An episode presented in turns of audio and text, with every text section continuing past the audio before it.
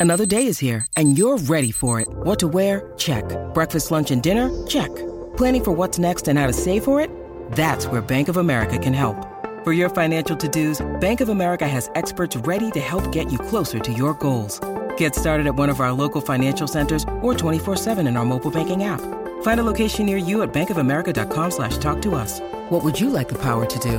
Mobile banking requires downloading the app and is only available for select devices. Message and data rates may apply. Bank of America and a member FDIC. Hi, and thanks for listening to your tech report. Before we dive into this episode, if you aren't already subscribed to the podcast or haven't given us a five-star review, do you mind doing that? It helps us to bring you great new content just like this every single week. Thanks so much and enjoy the episode. Welcome back to Your Tech Report. We are back on Your Tech Report. Thank you guys so much for being here. If you want to follow along with us, please do so. It is at Your Tech Report on all our social media, of course, YouTube, Facebook, Twitter, all that fun stuff, Mitchell. Uh, you know, Mark, this interview is, you know, I, I always, you can tell when I'm sort of excited about an interview, I start stammering and sweating like a wild man, but I'll, I'll spare the audience from that. I appreciate that. Uh, yeah, thank too. you, and, and I'll spare I'll spare you from having to hear me, you know, s- sweating and stammering. Uh, one of the things we love doing on the show, among the many things we love doing on the show, is introducing technology in a way that people are not accustomed to hearing technology on a tech show. For example, I think Mark, when people hear about tech, they think that every piece of technology has a a touch screen, a processor, and that's not A true. battery, There's uh, you technology know. a battery, Yeah. exactly. And the truth is, there's technology in everything that we use in our normal everyday lives. And we like to talk about those sectors. And one things that both of us are passionate about, that we both love, are watches. And, you know, I, you know, during the, during everything we've been going through with COVID, you know, you look social media, you're watching a lot of TV. Well, I was cruising social media, watching YouTube, and this brand kept popping up named Panzera beautiful watches. And I, I kept on coming back to these. Who makes these watches? This company. And I wanted to learn more about them. And the more that I learned about the timepieces they make, the quality, the craftsmanship, being based in Sydney, Australia, which you don't usually associate with fine timepieces, which I think is wonderful, you know. So there's so many curious things and wonderful things about this company and what they do that I had to bring on their two co-founders. So the two co-founders of Panzera Watches are joining us now, Mark. We have Andrew Herman and Roger Cooper. Gentlemen, thank you for joining us on your tech report. Thank you. Thanks, morning. guys, for Thank having you. us. Yeah, and, and that you say good morning, and of course that's another thing we're working during doing this interview. You guys are 19 hours ahead of me. You're 16 hours ahead of Mark. I mean, this is so working this out logistically. I appreciate just the fact that we could logistically work out this interview. But before we get started, and uh, you know, I, I want to hear from both Roger and Andrew. But Andrew, let's start with you. Talk about your background and how you guys got started and eventually came together to create Panzera. Okay. Um, Roger and I have been friends for many years, and it's interesting when you get together working with friends. It's um, it's a great opportunity and something that we've really enjoyed uh, being able to do. But we were friends, and we both were passionate about watches. Um, Roger had a bit- really strong bent in the retail industry and uh, was looking for something new to do, and so.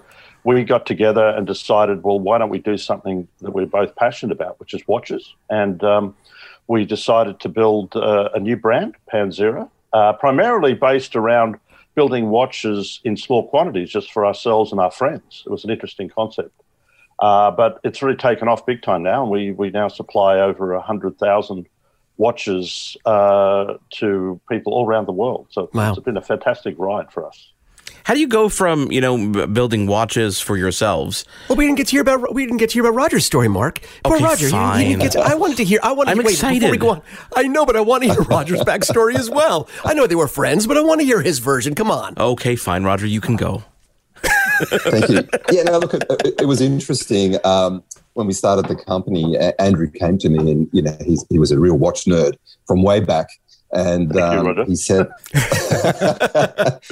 he said, we'd like to start a watch company. And, you know, I've got all the sort of watch and design background and, and you've got a lot of, um, you know, business experience. I, I worked for a lot of companies overseas and in Europe and, and in Switzerland, actually. So, um, not in the watch industry, but in, in other industries. So, but, um, you know, having a background in uh, international, you know, importing products, exporting, design, uh, creating um, those kind of things um, uh, was kind of a good uh, combination of talents. And that's how we got together and, and, and decided to give it a, give it a go and, and see where we went with this business. So, yeah, and that was, that was 12 years ago now. Twelve years, wow! You know, I, I, can also almost imagine, you know, you know, Andrew coming to you with this idea of building watches, you know, for your own circle. Uh, did one of you have the grander vision, uh, you know, to kind of see further than just the immediate, you know, circle around you, and, and realize that there's going to be a big future here, or did that something that just kind of stemmed out of the experience of working together and making the first watches? Um, it really, it really, uh, when we started advertising and friends of friends showed other people, we knew we were onto a, a winner because we had so many people coming to us. The biggest issue we had initially was how do we produce the number of watches to keep up with the supply? And yeah, we weren't advertising back then. It was really just word of mouth. People were showing it, and that's when we realised if you've got good designs, people will come to us. And I think that's what we've always stuck with: um, building designs that we like, but it seems to be the right uh, designs that other people also share interest in, which is really good. You know, I, I, it's funny when I when I first saw the brand, and I, I think you know we talked before we did this interview. I'm just letting for everyone know that we, we had a conversation before we started, and um, there's that there's sort of that holy cow moment when you first see. And I, I encourage, is it it's just panzera.com, right? If you people go to panzera.com, they can actually see. Everything. They can, Panzera. shop.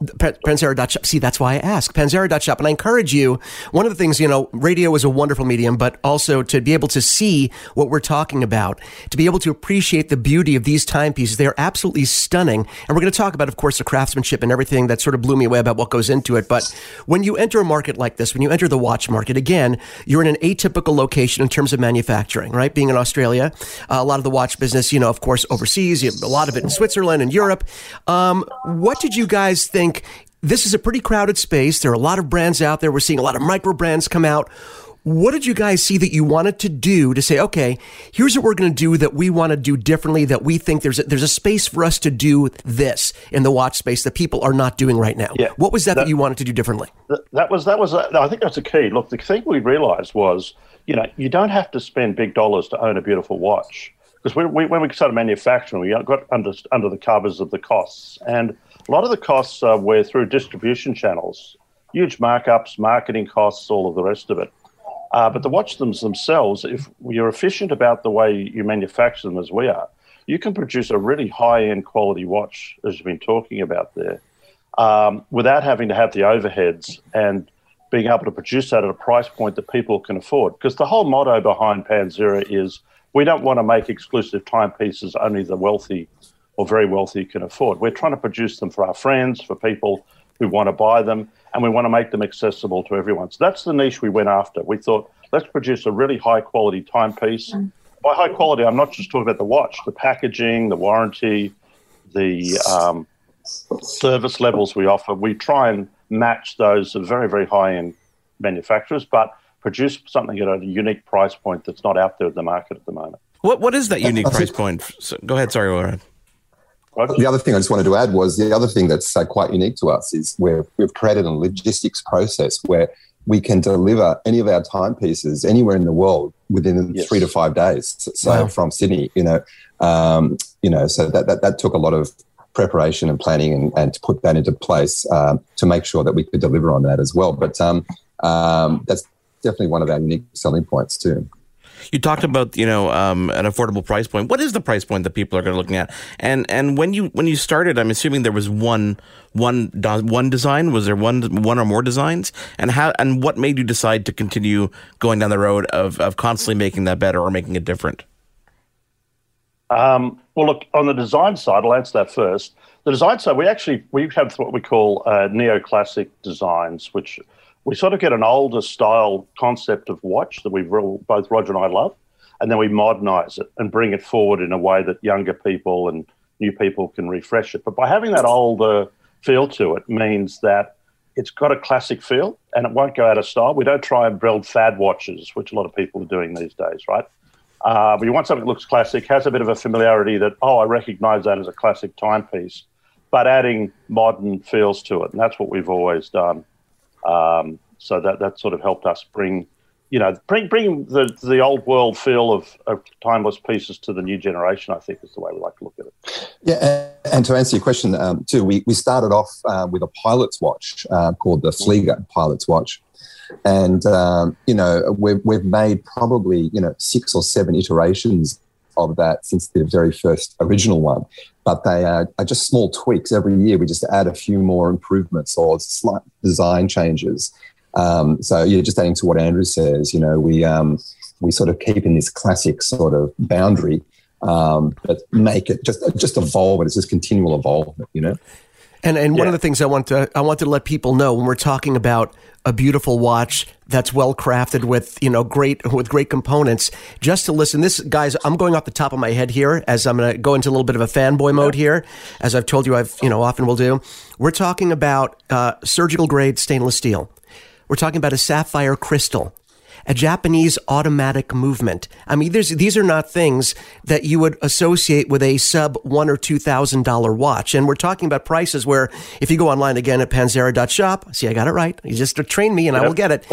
Um, Thanks, Mitch. Thanks. No, no, no problem. Here, I'm here for you guys. You're looking at a price range and we're talking about all of, all of the watches here, uh, you know, the majority between five and seven hundred U.S. dollars, and again discounted directly from the factory to even be less than that. My first reaction, I told you, I showed my family, how much do you think this watch is? Well, that's two thousand. That's three thousand dollars. I showed them the price. There, how could they do that? So I was thinking, how do you do that? Is it just a matter of the fact that you were able to manufacture and ship directly to the customer? That that cuts down a lot of the cost because the components are all top notch. Yeah, absolutely, absolutely, and that's what we do. As I said, we can ship we, we, we take the watch, we produce it, we're the factory, we're the workshop, we ship it out, and we, as Rog said, we get it shipped anywhere in the world in three to five days. Uh, and that really makes us very efficient. And the, the price point's very critical for us because we like watches to become an impulse buy. Uh, often watches are something you buy once a year or once every five years.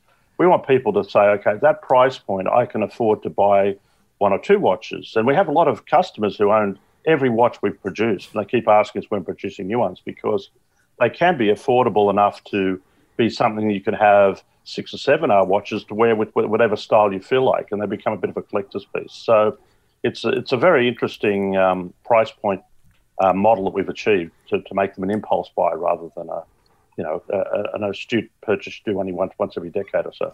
You know, when it comes to watches, you know, especially when you know people people tend to be afraid to wear them on on a daily basis because they're worried about the build and they don't want something that you know yes. they love so much to to go through the wear and tear of you know life.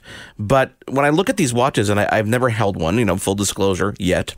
Um, we will. Don't worry. Yeah, we'll fix. We'll fix we'll that. Fix we'll that. Fix that. um, you know, talk talk to me about the the wear and tear and the ruggedness of these watches because obviously yeah, the materials yeah. answer a lot of that, but not having the experience with it, it's it's hard to answer that myself.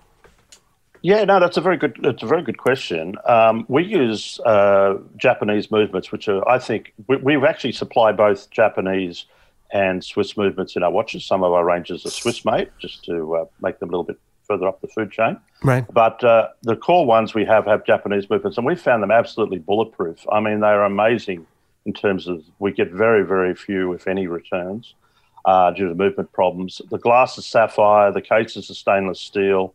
And it's actually attracted a very interesting market because, as you point out, a lot of people who own very high end watches don't want to wear them to the beach, don't want to wear them when they're working on the car or doing some of the other things. Whereas they want to have a nice watch on all the time. They don't want to go to the beach wearing a Casio or something like that. So they end up buying our watches. A lot of people who have Rolexes, Breitlings, Omegas, very expensive high end watches, uh, Patek Philippe's, buy our watches as an everyday watch because it looks as good to add to their collection as any other watch. They can wear it, but they don't have to worry about it. And it's very strong, rugged. We build our watches very, very, um, from the ground up to be tough. They're large, they're chunky, They've got very strong rubber, nylon, or leather straps. Um, as I mentioned, we've got the you know the sapphire crystals and the really good movement. So they're very rugged, but they're uh, and most of them are water resistant to at least 100 meters. So we make them water resistant uh, as well. So people can wear them as an everyday watch, but look like they're still wearing a very high end watch. You know what? And I'm going to throw this over to Roger because uh, I wanted to tell you guys, first of all, again, kudos on the design because for me, I tend to go, I tend to gravitate always to, uh, gravitate toward this, not the smaller. To, to today, a small watch is considered a 40 millimeter. Who knows? That used to be a big watch back in the day, but now that's considered a medium sized watch, right? I would always gravitate toward the mid sized watch. And when I saw the Panzera line, it's the first larger size watch on the wrist that to me maintain that still that elegance. Because when you think of a large watch, you don't necessarily think of an elegant watch. You usually think of sleek and slim when you think of elegant, but you guys in the design managed to keep that elegance in the larger form factor. And those aren't Yep. two things that are usually married Yeah. together, right? Yes, yeah. Well, we our, our watch sizes range from 38 millimeter diameter up to um, at the moment the, the largest one that we do is a 40 46 millimeter. Right. Um, and look, I think anything over around about you know 41 to two is is is, is considered as a larger size watch. Um, but we've done that on purpose because um, one of the the criteria of our design is we want to make statement pieces. So we want them to stand out and we want them to be big and bold. Um, but saying that, even though they are maybe considered a larger size uh, form factor, they actually wear very comfortably on, on the wrist. So we've done uh, a couple of smart things with the design, doing uh, a curvature of the of the lugs, which um, to make the watch wrap around your wrist a little bit better, so they don't stick out. Um, so there's a few things like that. There's just a little bit of the smarts that go into the design, uh, you know, in the in the in the creation process. Uh, yeah. I want to preface my next question by saying I, I mean no harm, no ill intent, but there's That's always a great way to preface a question, right? I'm about to hurt and, you, and, but and the reason I to. say that is because I'm hiding under the Yeah, table. exactly. and, and- and I have to, you know, mention to the people listening to this interview that um, y- y- it's great. You get great accolades when you know that a company like Samsung has added the Panzera face to their App Store market. You know, That's so that right. those who own smartwatches can actually carry your brand with them. But that being said, and it's a question that I think I'd ask any watch manufacturer is, you know, seeing how the industry has, has gone over the past five years, for example, do, do you feel threatened at all by smartwatches? Does, does that even is that even a concern? No, no. In fact, I, I think quite the opposite. Um, if you look at the watch, the watch uh, market, it's changed a lot in the last several decades because watches are no longer worn to tell the time or be functional. They're purely pieces of jewelry. Men don't get to wear much jewelry, you know. Um, so the thing is, it's a statement piece about uh, just like a, a woman's ring, wearing a ring is uh, when men wear watches. So the mechanical watch pieces are really designed to be pieces of jewelry. That's why they're mechanical and not electronic. The functional pieces um, are like smartwatches and digital watches, um, a completely different market. And what's really good about them is we've been seeing a decline in interest of watches with the younger generation because you have a smartphone, you don't need to tell the time.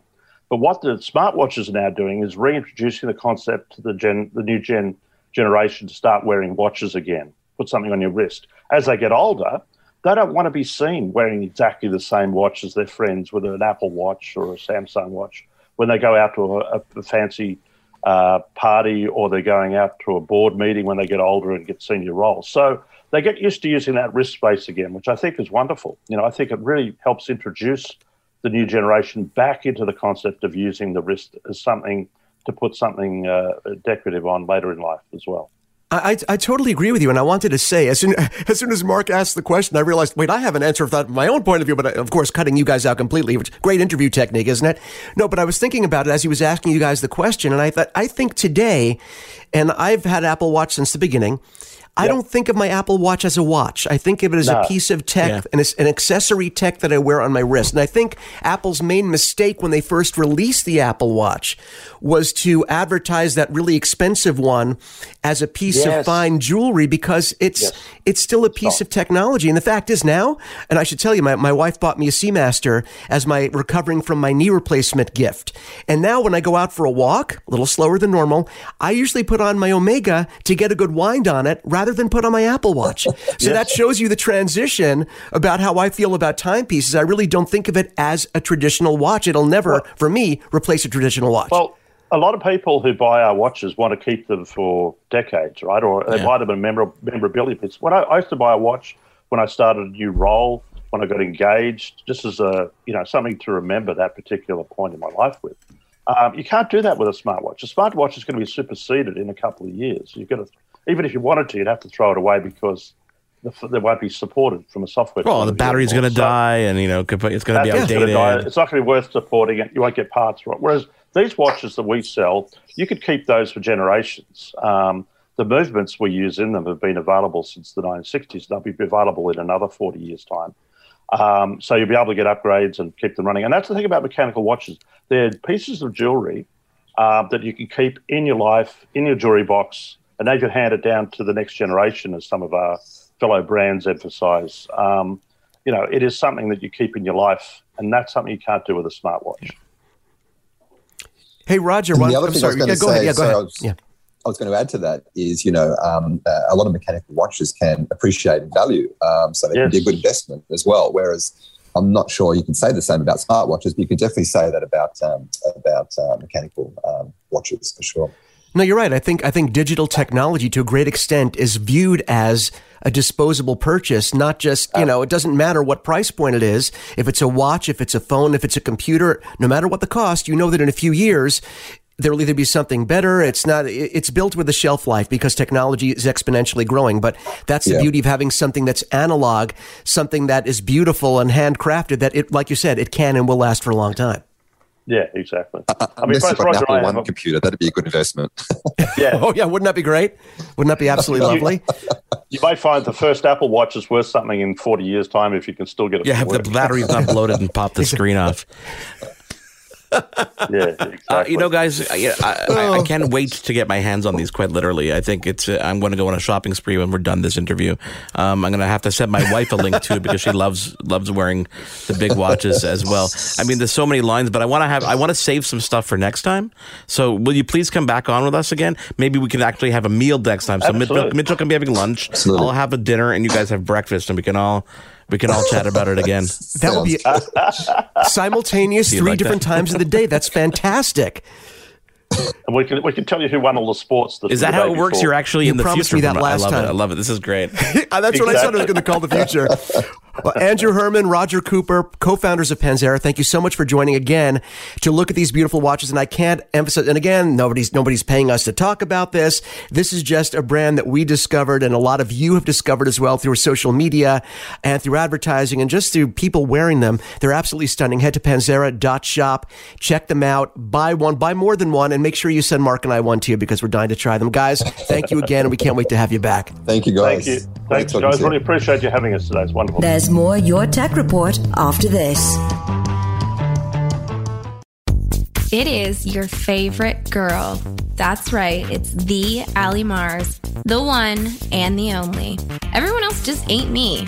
I am the host of Welcome to Mars, a lifestyle podcast where nothing is off the table.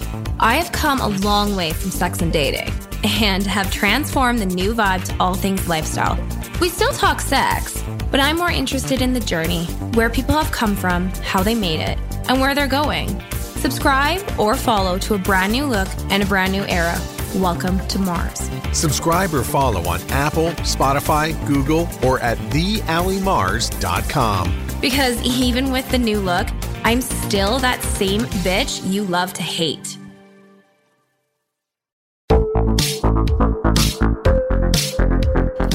I'm Connie Thiessen, the host of Broadcast Dialogue, the podcast. We focus on Canada and the challenges facing Canadian radio and TV, as well as highlighting those moving the industry forward from podcasting and streaming to new broadcast tech. Check us out at broadcastdialogue.com or your favorite podcast app.